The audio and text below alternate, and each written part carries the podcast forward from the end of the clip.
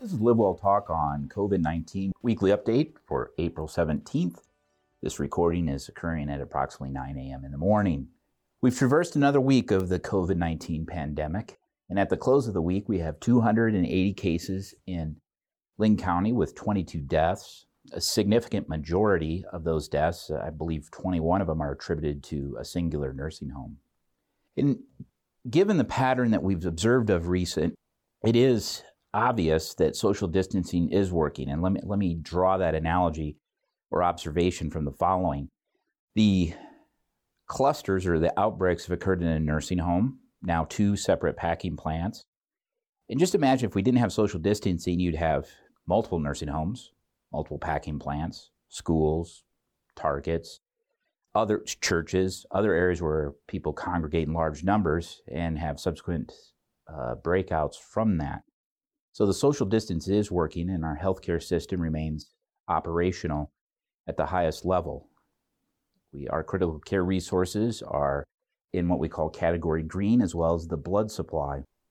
But I would like to talk about what it's going to take to get back to normal operations.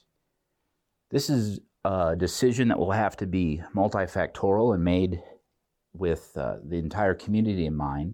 Our guiding principles for engagement for this pandemic as a medical staff was the following minimize transmission reduction, reduce morbidity mortality, preserve a functioning healthcare system, and protect patients, staff, and fellow physicians.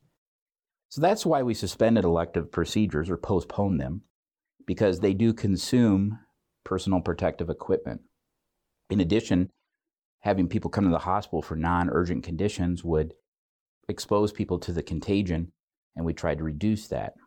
So, if those were the reasons why we suspended that, what would be the metrics or the thresholds we need to cross to be able to return to some degree of normalcy? And I think that's rapid testing. I think the ability to test people for the virus, whether it's active infection or past infection, uh, would need to be present and be very robust with a quick turnaround time. That was would allow us to segregate COVID uh, negative or COVID past COVID patients away from the other uh, patients that might be positive, and then we could return to normalcy as far as surgical procedures because we wouldn't be worried about consuming the vast amounts of personal protective equipment is required when taking care of the COVID 19 patient. Other good news is coming out the more we learn about this virus. Um, I think from experience, we're learning how well our intensivists and hospitals are doing taking care of these patients with a, a mortality rate of less than 1% if you extrapolate out to a larger population at this time. Uh, the data that came out of Italy, augmented with some of the, the data that's coming out of New York, I think we have a good treatment plan that is solid for these patients and we're intervening appropriately, which I congratulate the doctors and nurses and respiratory therapists for all their hard work. I cannot offer the date on which this pandemic will conclude, but I can offer the following. We will be busy, we will work hard, and we'll get through this. For the most up to date information on COVID 19, visit our website at unitypoint.org or the Centers for Disease Control and Prevention website at cdc.gov.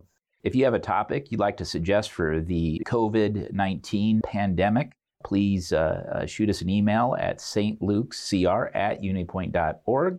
In the meantime, wash your hands, cover your cough, and confine yourself if you're ill, and uh, practice social distancing.